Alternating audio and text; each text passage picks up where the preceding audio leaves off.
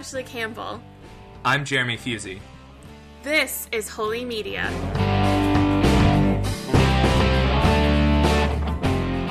Welcome to episode two. Yeah, welcome to episode two, everybody. And this episode, we're going to talk about comic books. But first, beer. Well, it's week two, and I'm already breaking the rules. um, so instead of a beer, I'm going to go with a cocktail today that I would recommend to everyone because it is quite refreshing. I'm drinking a Moscow Mule. So Because I actually am sticking to the rules. I am drinking a chocolate peanut butter porter nice. uh, by DuClaw Brewing Company out of Baltimore, Maryland. The name of this beer is uh, Sweet Baby Jesus. I thought it was, I thought it was very, very appropriate. Yeah, okay, okay. So next week when I get a beer, I will make sure it's religion themed in some way to make up for this week. So why don't we uh, go ahead and, and crack those open? All right, let's do it. So Jeremy, uh, how have you been this week? I've been pretty great. Been a busy summer so far. Went to Firefly Music Festival and then a friend's wedding. How about you? I have been furiously packing and getting very little sleep. Well, you chose a great topic, so yeah, else, I'm, that'll keep I'm you awake. super pumped for this topic. So, the two comics we're specifically going to discuss today, the primary focus of them, I wouldn't say is religion, um, but they definitely do take some really interesting approaches and touch upon some very interesting topics related to religion, especially one of them in American society today. Yeah, well, and I think some of the best ways that comics have addressed religion are indirect in nature. Um, and I think of, I mean, it's kind of funny. We have uh, a god as a, a superhero. We have Thor. Um, but I wouldn't say the Thor comics really have a lot to say about religion. Uh, Thor's presence doesn't really do much to shake up the monotheistic beliefs of the other superheroes around him or anything like that. Exactly. So like you if you take the example of Thor and you compare it to the the comic series um, the 99 which is actually based off of um, Islamic and Arabic I don't want to say it's pure Islamic it may just be Arabic um, one or the other uh, mythology um, it, that that comic series is very very much rooted in um, the mythology that leads to these Islamic characters in the 99. Uh, whereas I don't, you know, I think I think Norse mytho- mythology plays a part in discussing Thor, but it's not the focus. So um, I think those are two two different kind of poles of how comics deal with religious characters and religious themes. And I'm Um, not so much a, a comic book fan anymore, but I, I was early on. I'd, I'd say my the later part of my high school uh, uh, career, I got really into movies. But before that, early high school, late junior high, I was super into comics. And there were, uh, before we get into the two that we were talking about today, there were two looking back at what I used to read um, that stuck out to me that have pretty heavy religious themes. One of those is Daredevil. I think I started reading Daredevil because it was super violent, and that was a, a fun, rebellious thing to do when you're 15 or 16. But it also, uh, a lot of the scenes in Daredevil are Daredevil talking to his priest. And uh, they do get into some pretty deep conversations about what the role of human agency is in carrying out God's will. Uh, and so there's that. And I think also I immediately thought of uh, Nightcrawler when you brought up Yeah. this um, this topic because I I mean the X Men are great, but Nightcrawler has always been one of my favorites. But he actually at one point, uh, besides just being a Catholic himself like Daredevil, Nightcrawler actually became a priest and got ordained and wore the collar as part of his uniform. And you know the comics used to touch on his I struggles with yeah, and so it- that was really interesting to think back on. I I thought I remembered that, and I looked it up, and yeah, he he was. Uh, I mean, it gets more complicated than that, obviously, because comics have sprawling stories. But he, um, a lot of that, uh, the narrative surrounding that was him, you know, not just struggling with his faith, but as a priest, struggling to um, remain celibate was a big part of, of that arc too. So.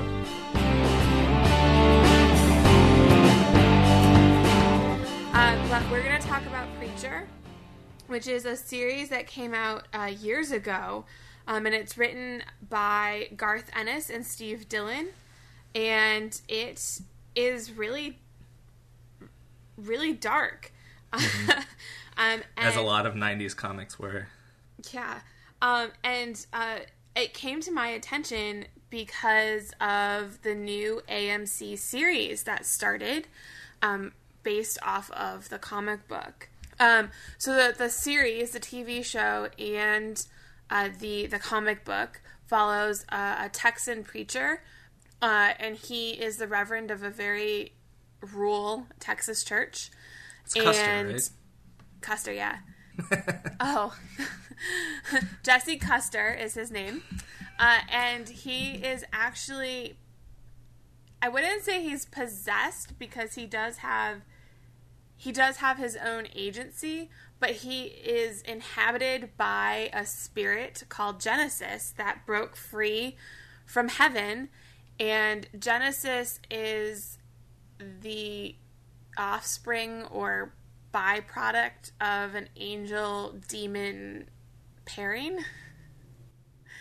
Mm-hmm. Um, so it's it's this very interesting one on the one hand it's it's dealing with the concept of um, human fallibility because Jesse Custer is just not your average reverend. He does not toe the party line necessarily.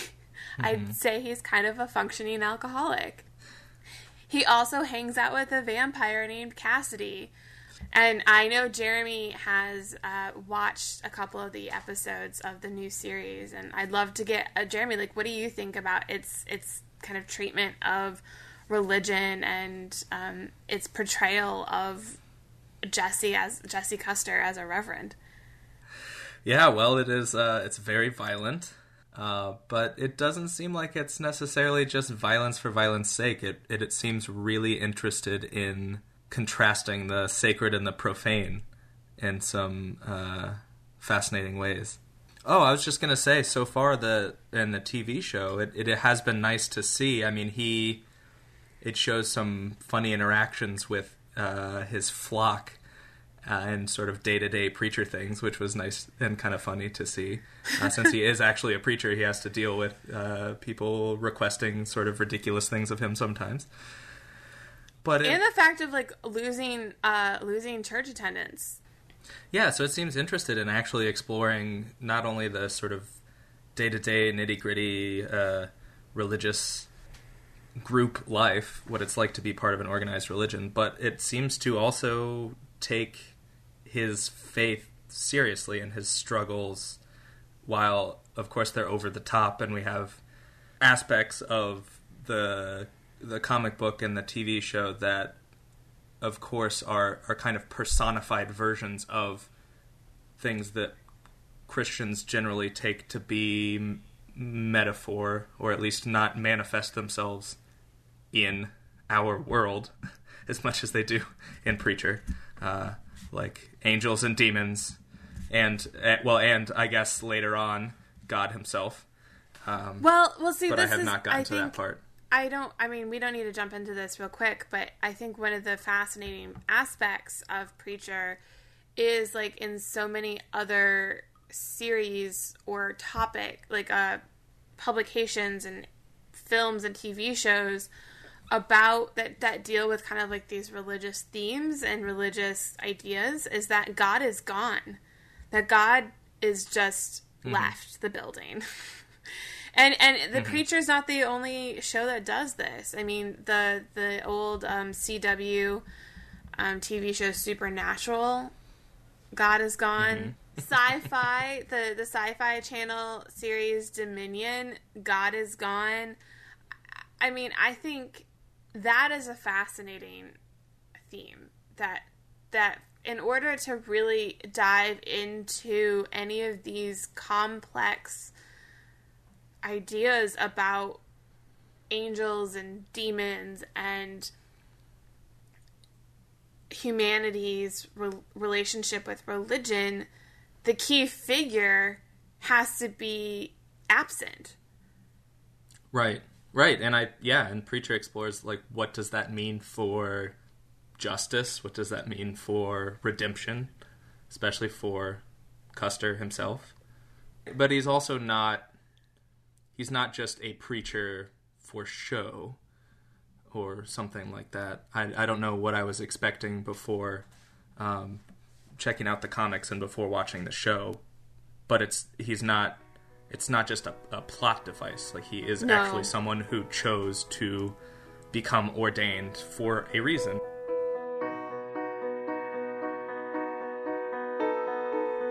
One of the things that I thought was really interesting is also this this concept of a worthiness test, and I think that the TV series did it really well. Um, in episode one, where you see Genesis try to possess other religious figures, including Russian Satanists, which is hilarious Right. to me. Um, but that the the religious figures and the the like the the religious leaders reject Genesis and and can't house Genesis, but yet somehow Jesse is able to, and I wonder how much of that has to do with his recognition and acknowledgement of his own fallibility as a human and that he isn't so good because Genesis isn't mm-hmm. a isn't purely angel and isn't purely demon so in a way it's it's the pure essence of what humanity is good and bad Right. Yeah. Well, and and going off of the idea of two things in one, I brought up Daredevil earlier, and it, it seems like Preacher is almost a way to have the the hero not have to talk to his priest because he's a preacher. It's it's it's, a very much of an, an internal conflict instead of a dialogue between two people. Uh, but it touches on very similar themes. Uh, what is the role of violence? What will God forgive and what won't God forgive and things like that. So, uh, well, and also the setting is very different. We have you know rural yeah. church as opposed to Hell's Kitchen. I also have to say, I think it's been very interesting how the series has portrayed the comic book. Because, you know, as as Jeremy and I have hinted at earlier, there are times where the visual film representations of a comic book series just are not well done. And I think. I think I there are a lot of people that would disagree with you, but we won't go into that. No, no, no, not not the not the new Netflix show. The movie. Oh, okay. yes. Yes. um, Sorry, it's a Ben Affleck diss. I was say, but I am a Jennifer Garner fan, so As long as you're not an Evanescence fan. All right, well, uh, we'll just move on past that. How can you see into my eyes like open doors? The next uh, comic is Miss Marvel, which uh, is written by G. Willow Wilson, uh, and it's a you know came out to wide acclaim and massive media attention. I, I think this is probably one of the few comic book series I think that has received so much news coverage. Like, um, yeah, I, th- I think more so than any comic book that doesn't have a TV or movie show attached to it that I can think of. I- exactly. Um, for those who don't know yet uh, and haven't seen all of the news coverage, Miss Marvel uh, covers a teenage superhero with shape shifting abilities, and she's a Muslim. It's actually a reboot of an earlier series by the same name as Miss Marvel. Um, and uh, the reason um, Kamala Khan is the name of the girl that is the the main character and the superhero. She takes the name Miss Marvel because of her inner shape shifting ability. She originally turns into and looks like the original Miss Marvel superhero, which is you know your skinny, tall, blonde, white yeah. woman. Yeah. Um, but what's really interesting is Kamala Khan is a daughter of Pakistani immigrants living in New Jersey. So she herself was is a born and raised American citizen, um, but she's you know one a teenager, two a superhero, and um, is really wrestling with so many different aspects of her identity and I and I think maybe that's why it's gotten the series has gotten so much attention is is it's is there's this conversation about what does it mean to be um, American and Muslim and there's all of the stereotypes that are out there about the that identity. And this comic book is attempting to combat those stereotypes and demonstrate that like Kamala Khan or Miss Marvel is just like any other teenager. She's dealing with, you know, growing up and finding her identity. Uh, she's dealing with the fact that she's the child of immigrants, just like so many people in this country have dealt with before. Um, and she's wrestling with, you know, parental authority. Right, and I think one of the most powerful things about that is that it portrays that struggle with religion in a robust way, but doesn't for a second pretend like she has to give up being a Muslim in order to be a superhero. Exactly, and and what's really interesting is is religion really isn't the the focus of like the story. Um, but from what I've read, it there's a clear stance that actively tries to, as you mentioned, sort of shatter media, uh, uh, journalism, sort of stereotypes about Muslims, and um, beyond uh, restrictions and things like that. Um, it shows the ways that religion positively influences your life. Like it talks about, you know, getting courage and strength and compassion and things like that Exactly. from her her religion. So I, I I really think that that is a beautiful and fascinating treatment of what it means to be a young woman dealing with mm-hmm. all of these identity changes. Right. Well, and it's in, in and of itself, it's great that she's a young woman mm-hmm. dealing with this. All the mm-hmm. superheroes we've talked about up until now are all men, so it's kind of yeah. revolutionary on two fronts.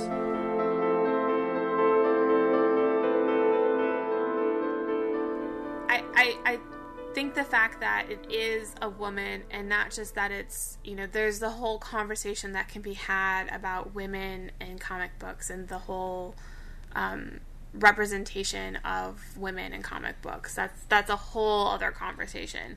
But i think there is something very very particularly interesting about the fact that this I mean, she's. I don't want to call her a Muslim superhero because that's not what she is. She's not a Muslim superhero. She's just a superhero who happens to also be Muslim. Um, but I think there is a really important part to the fact that it is she is a woman, and there tends to be this lack of acknowledgement and overlook of the agency and voice um, of Muslim women in the United States, and not just Muslim women, but women of color and women of minority, like minority women, and that they're that they do have their own narrative and that they do have their own say and their own opinion and own views and own perceptions of everything that's going on in the world. But most often, when you look at who gets interviewed for stories about Islam, especially about like all the stories that focus on the hijab or all the stories that talk about women's role in Islam, you don't really often hear women being quoted or being cited.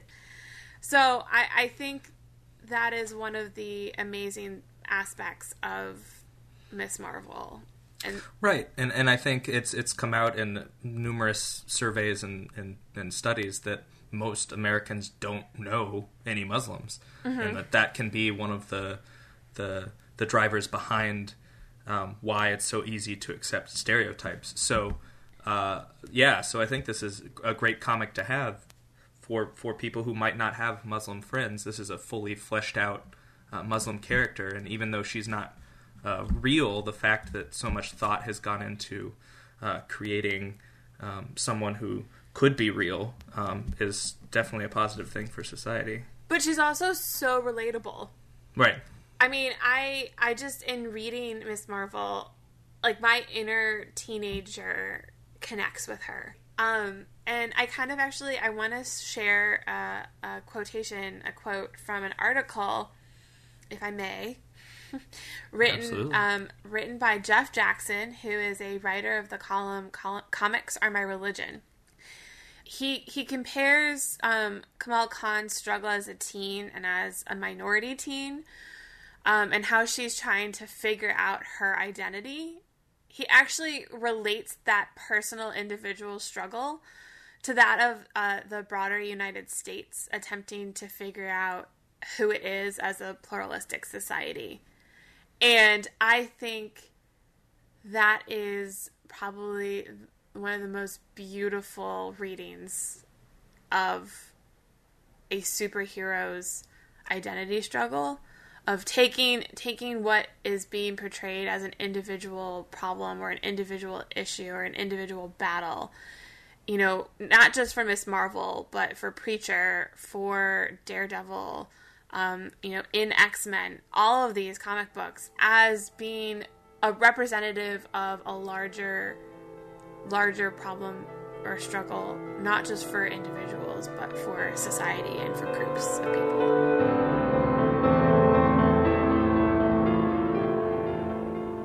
I think it's religion nerd moment. Yeah. You're a nerd. You're a nerd. I mean, we haven't talked about this ahead of time, but I'm. I assume that yours might be the same as mine. Uh, did you see the hashtag if Trump were evangelical that broke on Monday? I have seen it, but I have not dived into it. I've I've been um, with my head stuck in boxes. Fair enough. Well, it was pretty great. I got lots of chuckles out of it. Um, basically, a bunch of uh, religion scholars who focus on evangelicals or current evangelicals or former evangelicals were all imagining uh, a world where Trump was evangelical in quite a funny way. I think my favorite was if Trump were evangelical, he'd know, per Joshua, that when God gets involved, the walls come tumbling down. So, yeah, a bunch of Yes. great stuff like that. Yes. If Trump were evangelical, he'd have a childhood story in which he cried because he thought he'd been left behind. Have you seen have you seen there's a new one? There's now hashtag Methodist Hillary. No, I have not seen that one. Uh, hashtag Methodist Hillary counts the social gospel among the fundamentals. Uh, Twitter can be fun sometimes when It it's can not also- being super mean or racist. Exactly. so, uh, just like last last episode, if you have your own religion nerd moment, uh, tweet. You can tweet at Jeremy and me. Uh, use use the hashtag religion nerd. Um, it's actually a very active hashtag on Twitter. One of these Somehow. days, one of these days, we will we will actually just go there for our religion nerd moment. Uh, Yeah. Rather than use stories from our own life, but uh, you can tweet Jeremy At Jeremy Fuzy, F U Z Y is the last name. And you can tweet at me, um, Ashley, at DAT underscore Campbell, C A M P B E L L. So that's it. Uh, this is this is it for this comics episode, and uh, once again, you know, tweet at us uh, if you have not only just a religion nerd moment, but have any thoughts about comics and religion and comics. Uh, Because there's definitely a lot that we left out because there's so many comics. There's so much that we left out. Uh, but you could also uh, leave a comment on our show blog, which you can find at medium.com slash w dash holy dash media. And just like for episode one and for the show trailer, there will be some uh, show notes with some images and links to some really cool uh, comics and topics, issues that we talked about this episode. Our next episode will be about both the Democratic and Republican national conventions and the civil religion and patriotism that is tied up in those events. So thanks for listening. So it's really funny that this is the song, uh, the Evanescence song, because I actually have the sheet music for this song. Oh my god. And I used to play it on the piano. that made my day, knowing that that's a thing.